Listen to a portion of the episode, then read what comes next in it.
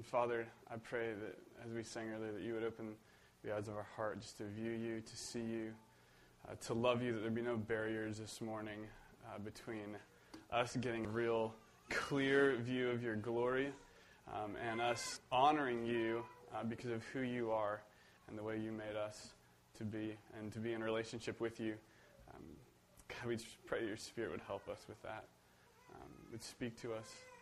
Uh, we pray these things in your name. Amen. Uh, the Westminster Shorter Catechism. If you don't know what a catechism is, a catechism is this basic tool for teaching um, about uh, the basic uh, the basic teachings of Scripture, basically, in, in this question answer form. So it asks a question and then it responds to it with the answer. And the, so the question posed in the Shorter Catechism is, What is God? And the answer it gives is this says, God is spirit, infinite, eternal, and unchangeable in his being, wisdom, power, holiness, justice, goodness, and truth. And so, for some people who, who have this great familiarity with God, they listen to that and they go, wow, wow. And the people who don't, don't have any familiarity with the God listen to that and they're like, thanks. You know, and it's this, this real, like, uh, how, how, do we, how do we begin to, to sound the depths of that? And as I was thinking about this, I, I, I thought of have, if you've ever gone to like a food co op or a farmer's market or something like that, oftentimes there'll be people selling cheese, right? And they'll have this tray of cheese, very expensive cheeses, and, and you know just by the way it's set up, and they're all white cheeses because white cheeses are always expensive cheeses. And, and, and there's one on there with a little blue in it, and, and every, the person right before you takes it and they eat it, and they're like, wow, oh. And they're, they're having this divine pleasure in this cheese. And you go up and you pick it up and, you, and you're like, oh, oh. And, you, and you're like, what am I missing? Right? And that, that's what it's like with God. We can see these people that are like, like in the midst of worship, and, and we'll be like, what are you? What, you know, what's, what's drawing you to, to worship? And they're like, oh, the, the omnipotence of God. You're like, who? Right? And so, so how do we how do we begin this this search to actually know God, right? When when it seems like uh, seems like we're just constantly missing out on on maybe what He's trying to what He's trying to offer, and then what people are telling us about Him. Um, so today we're going to lay the foundation of of not only knowing God. Uh, and that, that sounds very daunting. And also, um, just what it means, uh, why it's important that we actually have correct knowledge of God. That's really important because um, maybe the most frequently when you talk to somebody about God, what they're going to bring to you is an idea of God that, that you just ask, where do you get that? And they'll say to you, well, it's, it's what I came up with. And so, where do we even get correct understanding about God? Um, is, is, there, is there even the possibility of being able to, to get right ideas about this, this God that is invisible, is almighty, is creator of everything? And, and the Bible says is so, he's, he's closer than near you, he's all around you, and yet at the same time, it seems like so inaccessible at points.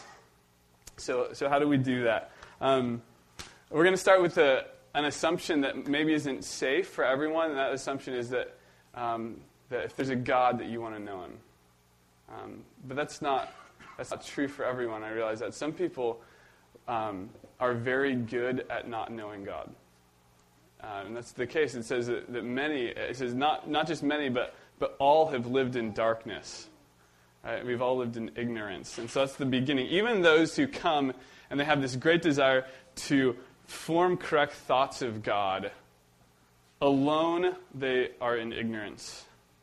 Um, and then there's those that are just like, you know, I'm just, I'm just having a heyday. I'm, this is great. I don't even want to, I don't even care.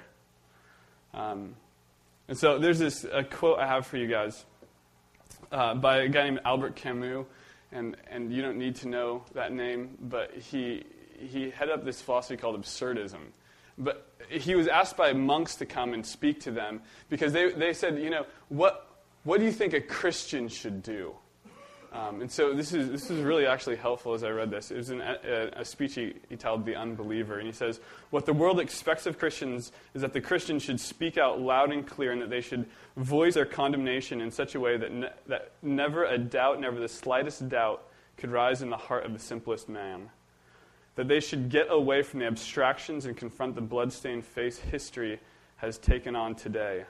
The grouping we need is a grouping of men resolved to speak out clearly and to pay it personally. When a Spanish bishop blesses political executions, he ceases to be a bishop or a Christian or even a man. He is a dog just like the one who backed up an ideology, orders the executions uh, without doing the dirty work himself. We are still waiting, and I'm waiting for a group of those who refuse to be dogs and are resolved to pay the price that must be paid so that man can be something more than a dog. Right? And so, what he's saying is that he's waiting, and, and I believe there's a, lot of people waiting for, for Christians to be very clear. And that's what, honestly, that's why I love this song. The first time I heard this song, I was just weeping. And part of it is because usually when we, a lot of our music and a lot of the ways we present things today are either in the form of feelings or questions. And so it's either like, um, like I just feel this way until I don't feel it anymore, or or we're always addressing something in, in this I'm, I'm standing on this unsure ground of doubt, and so everything I'm doubting, I'm just doubting, doubting, doubting. And what's amazing about this song is we need more worship like this. Was just like, this is God. Because the Bible's presenting, the Bible's presentation of God is just, here is God. Right? And, and it's very clear with the way it speaks about God but we've so reverted to, well, how do I, how do I feel about God? Or, or we start with the God of the philosophers. What, can I, what reasonable foundation can I create for God to stand on? Then what is he going to stand on? And so, and so we, we, can't, we can't start there um, because oftentimes what we, uh, what we say is way cooler than what we actually believe. So, So oftentimes, even as Christians, we can come and we can be like, man, I, I believe that, that God has everything we need for life. But then in the act of believing, oftentimes we just live these lives of absurd, absurd doubt. And so, so where, do, where do we get our bearing in this world where, where often we're just so ruled by the confusion of feelings or the confusion of conversation, right?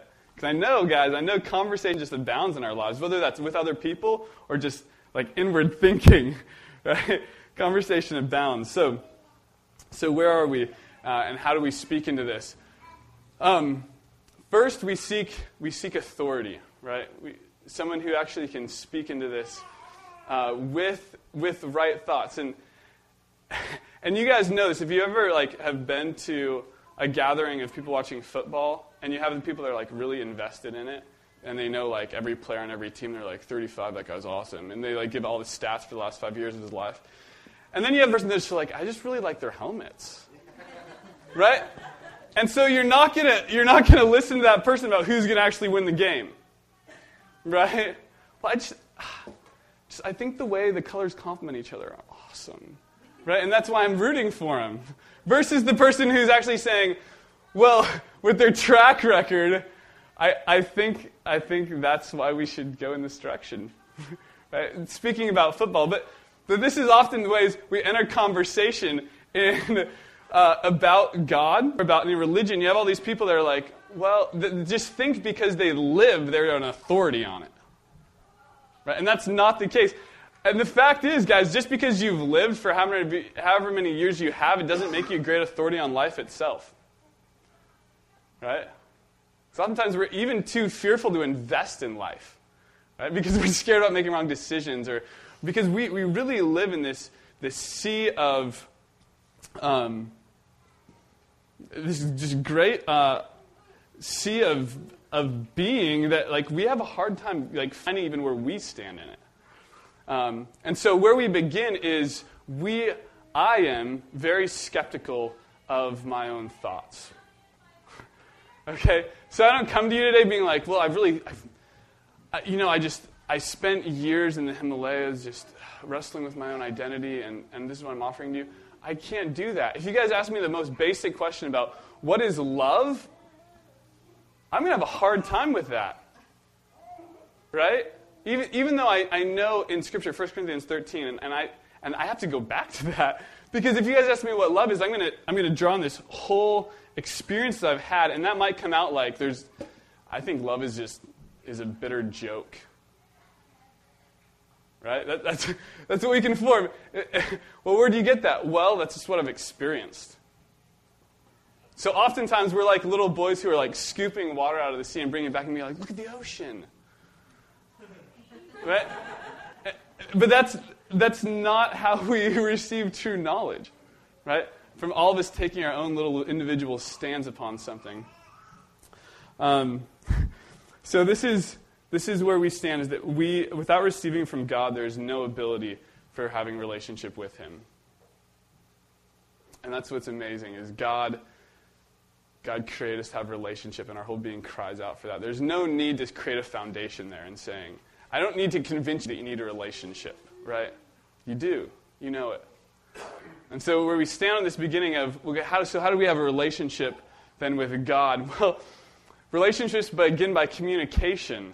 And so, we live as Christians upon the articulation of God. Without God actually articulating, we are at a complete loss. Um, so there's no, there's no way to start apart from that. No matter, no matter uh, where you live, what philosophy you come from, without the articulation of God, there's no ability to have correct knowledge of Him. Saving knowledge of Him. Um, because we get, we get so caught up in, in trying to exalt our own ideas um, that it, it, becomes not only harmful for us, um, but completely dishonoring of God. And I've given this uh, example to a few of you guys, and it, it's really true. Like, what, what if, right, someone came up to me and they're like, I just, I, the reason why I like hanging out with you is because your passion for NASCAR. And I'm like, I don't have a passion for NASCAR. I, I don't. Maybe I could develop one, I don't know. But where it stands now, I don't. But that's the way we, we act towards God. We're like, we praise Him for these things. And you're like, and God's like, like, uh, that's not me. Right? Oftentimes we, we come to God and we're like, um, we, we have these ideas of God that are so wrapped up in, um, in maybe what we wish He would be like. That then we start, it, it's this classic form of making your own higher power, right? no, making your own higher power will never save you. Um, because it, it only is higher to the extent that you're able to somehow project outside of yourself, right? Um, so God speaks into that, um, and we live upon his articulation. Uh, in Deuteronomy 8, 1 through 3, he says, Be careful to obey all the commands I'm giving you today. Then you will live and multiply and enter and occupy the land the Lord swore to give your ancestors. Remember that the Lord led you through the wilderness these 40 years, humbling you and testing you to prove your character and to find out whether, he, whether or not you will obey his commands. Listen to this verse. It says, Yes, he humbled you by letting you go hungry and then feeding you with manna, a food previously unknown to you and your ancestors. He did it to teach you that people do not live by bread alone, rather, we live by every word that comes from the mouth of the Lord. And this is interesting. He, he humbled you by letting you go hungry. Because he loved you, he let you go hungry to know that you needed to be fed. Right? There, there is this process in our lives of needing to learn. And that's, that's the kind of the, the first idea here, is that, that we don't, um, we don't begin with this, this great uh, this great knowledge that just seems somehow needs to be like drawn to the surface, right? So since the fall, man has been ignorant. And what needs to happen is we need to be taught, and God's going through this process of teaching then men who have, have exalted themselves and exalted their own ideas and so long lived by their own thoughts. Because this is what you see in the garden, right? When Adam and Eve were tempted by the serpent, um, what he tempted them with is to rely upon themselves rather than rely upon God. And then you see this again in Matthew 4, where this, the same verse is used when Satan came, comes to tempt Jesus in the wilderness. I if you're familiar with the story, but uh, Jesus was fasting for 40 days in the wilderness, and then, and then says he was done with fasting. So the time of fasting was over, and then Satan comes to him and he says, Why don't you turn this rock here into bread? I know you can do it. And what does Jesus say? He says, Man does not live by bread alone, but on every word that comes from the mouth of God. And so, what, what was Jesus' response? What does that mean? Because Jesus at this point could eat, right? Because his time of fasting was over. But what Jesus, why Jesus would not do that was because he was not going to act apart from the will of the Father. Right? He knew that everything comes from the Father, right? Everything good, everything true, everything right comes from the Father. And so we cannot seize upon knowledge ourselves, right? And that's where, where you have in Deuteronomy and then also in Genesis in the fall and in Matthew, man doesn't live by bread alone. We don't live by our own knowledge, but we live upon the words that come from the mouth of God. And so Satan will not only in those circumstances, but continually in your own lives will come to you and ask you to survive upon your own knowledge. Do you guys get that? This is going to be a temptation in your life and maybe is daily for you, right? Satan coming and saying, just, just try to develop your own ideas of God. Just try. And you, you, you need to respond, no. Satan, I won't. You know why? Because man doesn't live by that. Man doesn't live upon his own ideas of God. We, we can't reach that high. We don't have, a, we don't have anywhere to stand on to, to uh, even gain audience with God, let alone have right ideas of God. So, no, I won't, because man doesn't live by bread alone, but he lives by the words that come from the mouth of God. And that's the beginning of knowledge of God is actually receiving what God is saying. That makes sense? Because so often we, we try to receive other than that. We, do, we try we, we, and we end up worshiping our own gods and, and calling it God. And it's devastating for us. Because then we, we go down that path for such a long time, and then we go, But where are you, God? when really all along we've been following a false God. So don't receive, don't receive anything you can do yourself. Receive from the Word of God what He's, what he's desiring to give you. The Word of God is filled with, the Bible is filled with these proclamations of behold, right? So, so God desires to behold Him. And so, um, instances in, in Job and in uh, Isaiah, Job it says, 36, Look, God is all powerful. Who is a teacher like Him? No one can tell him what to do or say to him, You have done wrong. Instead, glorify his mighty works, singing, singing songs of praise. Everyone has seen these things, though only from a distance. Look, or behold, God is greater than we can understand. His years cannot be counted. He draws up the water vapor and distills it into rain. And he just goes on and is just explaining, like, this here is your God. Behold, stop living by your own understanding, but live by what he is offering to you. In Isaiah 40, it says, A voice calls out. A voice says, Call out. The voice of God is saying, Call out.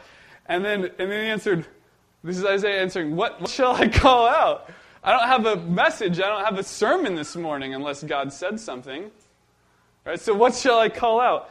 This is what he calls out All flesh is grass, and all the loveliness is like a flower of the field. The grass withers, the flower fades when the breath of the Lord blows on it. Surely the people are grass. The grass withers and the flowers fade, but the word of God stands forever.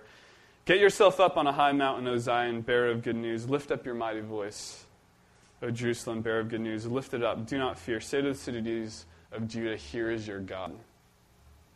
Right, and it goes on Behold, he will come with his arm ruling for him. He will be like a shepherd carrying his flock. Right, so, so go, go to the scriptures. Here is your God. Behold. Right? Like the song saying, Our God is greater than any other. Right? Our God. Who is that God? Who is the God it sings of? Right? You'll have no definition of that unless you go back to the scripture. Because why? Because man doesn't live upon his own knowledge. Man doesn't live by the bread he eats. And we know that. We know that we can't be satisfied merely by what we can create, what we can do with the work of our hands. We can't be satisfied with that. But man lives by the bread, by the word of God. And what that word is called is revelation. So God reveals himself to us. And this is amazing. So this is where it begins, where God actually speaks. And he actually tells us about himself, and he's clear. And, and, and this involves two parts, which is neat because you can't understand Revelation without the two parts, which is a speaking God and a receiving person. Okay? because God isn't, because Revelation not only includes a God who's there, but also includes people who He's made to receive that revelation. So you're there. You're included in Scripture. You are. Why? Because that's what Scripture. He didn't like give Scripture and like like bury it in the bottom of the sea, right? Scripture is also making a claim in its in its very content and nature about who you are, because you're a person that is meant to receive the words of God and to live by that. That's, so Adam and Eve, right? They received the breath of God and they were meant to live by interaction with Him. But then, then they they listened to the, the serpentine song of of no, no, you can achieve things apart from God. And so they started, they walked down that road, and they walked down that road. And then the revelation of God comes. And it's incredible because it doesn't show our desire as much as it shows the desire of God to speak to people and tell them their story and his story and who they are in relationship with him. And it's the beginning of the relationship is the Bible, right? Why do we have the Bible? Oh, because God wants us to know about Him. And it's amazing. So he acts in history and he explains history itself. History needs explanation. And that's, that's what the Bible's doing. It goes back, it gives huge historical accounts, and then it explains them. Like we went over in the story of Joseph this last week. Oh, what you intended for evil, God intended for good. Joseph's explaining the last crazy 12 chapters of Genesis where weird things are going on. You're like, I don't, wow. you know? Uh, people are acting and they're, they're acting because they're, they're selfish or they're acting because they just, they're trying to protect themselves. And then all of a sudden, Joseph's like, no, you know, what we've been doing, God all along has been working. And we can see that. So even history itself needs explanation, and God can do that. Because God stands above but speaks into what is going on. Um, so we live upon the articulation of God. Are you guys with me? That was the first point. okay. So, how should we approach him is the second question, which is really important because if, if this is God, so we realize that he's huge, he's mighty, he's creator, uh, and he wants to communicate. But, but we know, sitting here, that it's been hard to hear that, right? it's not, it's not easy to hear the voice of God. It seems like there's just a lot in the way of that, which has been led, led uh, so many just to say, well, well, there's no God. There's no, there's no God that communicates. And I, I listened to uh, a sermon yesterday that was actually really helpful. And this is the way the, the, the guy put it. And he says, um, it really comes down to, to well, why, why do we even want knowledge of God? And what does that look like? Um, he says, Do you love God because he makes much of you? Or do you love God because at great expense to himself he frees you to make much of him? So you guys see the distinction? So, so when we, we've established this point of our need for revelation, then do we approach that relationship because he's making much of us? And he's, he's, because uh, he thinks highly of us? because we want to hear that, right? Or, or do we do we approach God because at great expense to himself he has freed us to make much of him? And this is what that sounds like in scripture. In Ephesians 1, 12 through 14, it says, God's purpose was that we, Jews who were the first to trust in Christ, would bring praise and glory to God. And now you Gentiles have also heard the truth, the, the good news that God saves. And when you believed in Christ, he identified you as his own by giving you the Holy Spirit, whom He promised long ago. The Spirit is God guaranteeing that he will give us the inheritance he promised, that he has purchased us to be his own people. And that's, that's awesome. We love that, right? So, so God not only saves us, but he gives us the Spirit guaranteeing that we'll have inheritance for eternity for those that come to him. But then this is the last part of it, and this is what makes it hard. He did this so that we would praise and glorify him. so that changes it a little. Because, and this is what makes it hard, because we, we realize that we need to be, find security in something other than ourselves, that we won't satisfy ourselves. you you might have tried it, right? It's just a truism that, that you alone will not satisfy yourself. Um, but, but since there's not security in that, we want to find security in a God who gives meaning to us. But the story doesn't end there. The story is that God is doing this to call glory back to himself. And the reason why that's hard is because because then we ask like, well, is this love then? Who's it for, right? If God, if how do I approach you when when I come because I need security, and then you're saving me to glorify you? Do you guys get the tension there? Because we want to, we just want to hear God that you love us. But then God's saying, I love you, and so I'm saving you to give glory to me. And that, that throws this wrench in our, in our way of thinking. Um, so, the, the tension, we'll, we'll try to work this out really quick. Uh, in that, that the Bible doesn't make little of what God thinks of you. Right? So, the, so it's true, Galatians 2.20, uh, I've been crucified with Christ, therefore I don't live, but he lives in me. And the life I live, I live by faith in the Son of God who loves me and gave himself up for me. So that's, that's the truth of Scripture. God loves you and he gave himself up for you. And in Zephaniah it says he sings over you. So, so this is the fact of how we were made, right? That we weren't made to treasure ourselves, right? And that's where we've got off track, is that we've tried so hard to make ourselves the greatest treasure of our own lives, right? When we were really made to treasure God, and from that, we receive an we have our identity. And so what it looks like is it says, uh, you don't need to sacrifice your desire to be loved and cared for and secure to find that God is all glorious and that He deserves your whole life. But in finding that God is worthy to be glorified and honored forever and ever, you're beginning to understand that that great God does love you and cares for you. And this is expressed in adoption right? Someone has to think highly. Uh, it has to care in the most deepest sense of the, the word, care, to adopt somebody. And this is what it's called in Scripture when, when God goes through this work of adopting us, right? To make us heirs with Him. And the greatest thing that He can do for us is welcome us into His family we can see this view of him and then begin to worship.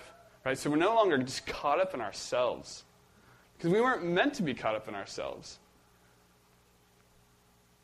So don't, don't feel like, like security suffers when you come to Jesus. It doesn't suffer at all. You find security when you learn where to place your worship. Because there's that truth of, like, he'll go and he'll find the one sheep that's missing. Right? You guys, are you familiar with the story? And, and there's a parable, and it's Jesus will go and find one sheep who's missing. That's not the end of the story. The story goes on because the identity of that sheep is only found if it's in the flock, right? It's just a lonely little sheep, right? Out there. Unless as a shepherd. And so we always want to be like, okay, I'm that lonely sheep, just come and save me. Not realizing that our whole our glory is found in his glory, the glory of the shepherd, right? Who would save us. I think that's the best way to describe it. Right? So our security is found when we realize that we're part of God's flock. So how do, how we approach how do we approach God? Um, is is like we uh, I said before that we um, that we love God because at great expense to Himself, He frees us to make much of Him. Right? So real freedom is the ability to then worship and see God for who He is without constantly being caught up in with who am I? Because who am I only gains identity when we find out who God is and His desire for us. Does that make sense, guys? I think that's the easiest way to say it. So our, our, we find our identity when we find out that God's desire is for us, and He's making a way that we can be a part of His family. So there's security in that. But what that calls from us is this God, you are amazing. That you would call me your own. Right?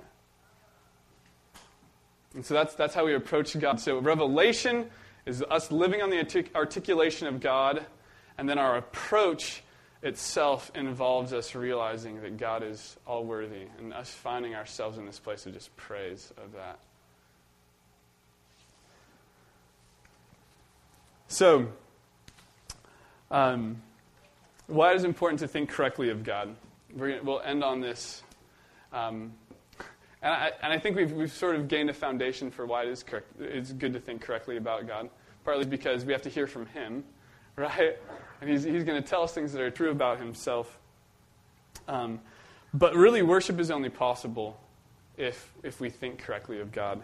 Um, in Numbers 32 through 40, 4, 32 through 40, it says, Now search all history from the time God created people on earth until now, and search from one of the heavens to the other. Has anything as great as this ever happened or seen or heard of before? Has any nation ever heard the voice of God speaking from fire as you did and survived? Has any other God declared or dared to take a nation for himself out of another nation by means of trials and miraculous signs, wonders, war in a strong hand and a powerful arm, and terrifying acts?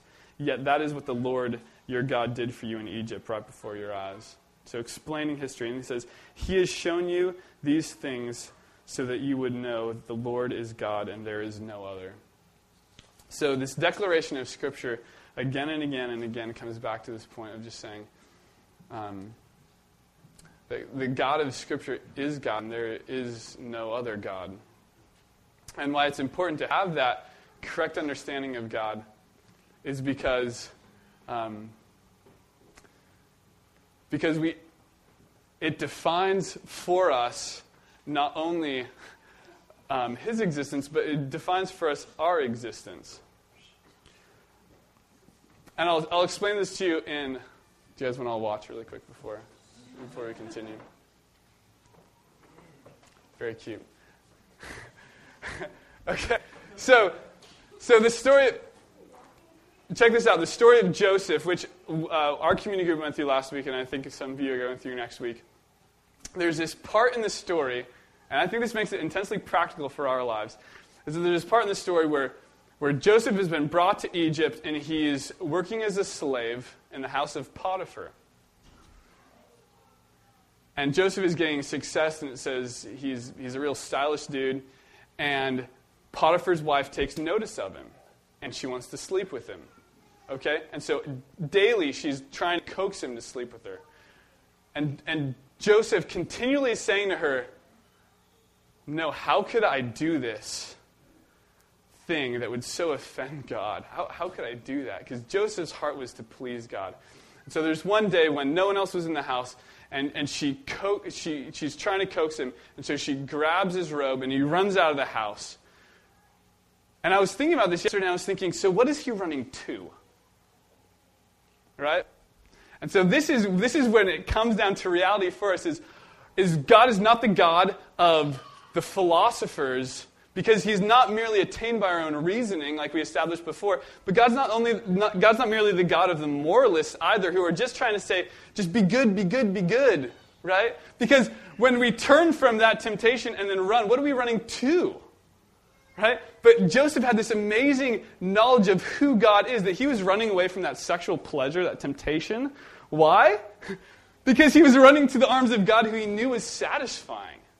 So we will never, ever go to God and, and go against these other ideas, right? Even our own ideas, unless we go to this true idea of God that is satisfying.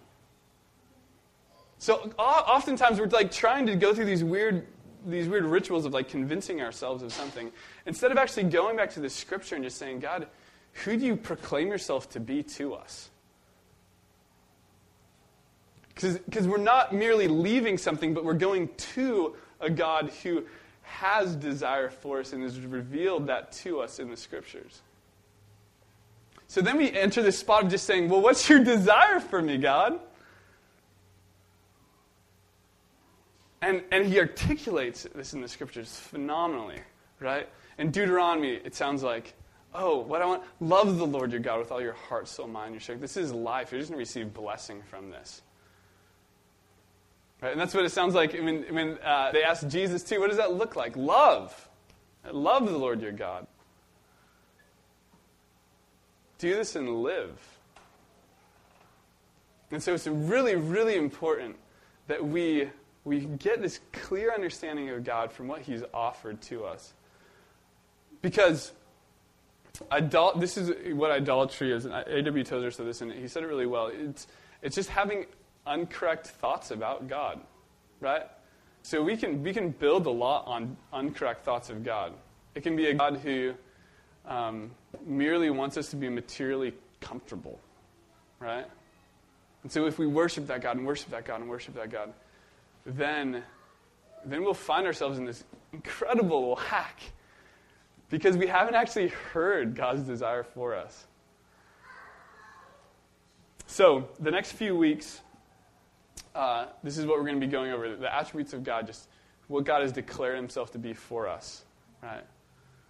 The wisdom of God, the power of God, the grace of God, the justice of God, the wrath of God. All these things. This, Right? And as this is in Isaiah, here is your God. Right? Here's God and worship him. Um, and as I, Erica said during the sharing time, she says, I encourage you to read the word because it revives your soul. So, don't merely go through life just saying cool things about God and thinking you'll get by because of that. Merely having a, maybe a theology of maybe some books you've read or something that you've a, a God that you've created for yourself. Um, but go to Him because it begins by a relationship with Him that He's made possible, not only by revealing His Word to you, but by making Himself available to you through the person of Jesus Christ, who the Word became flesh and dwelt among us, right? So, the hope that I hope you, we enter these next, uh, these next weeks with is just that we really can know God. And the reason why we can know God is because the desire started with Him, that we would know Him. Um, and in that, we would have our life. So, uh, I'll pray for us. And, uh, and I encourage you as we go on these weeks, really enter the Scripture humbly. Um, God says, I'm with the humble and contrite and those that tremble at my word. And so will ne- we'll never be able to enter this with a, an arrogance.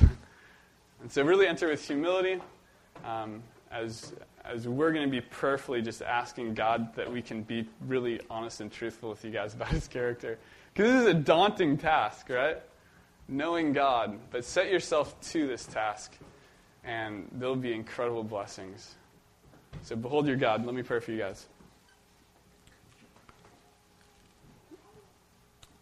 Oh, Father,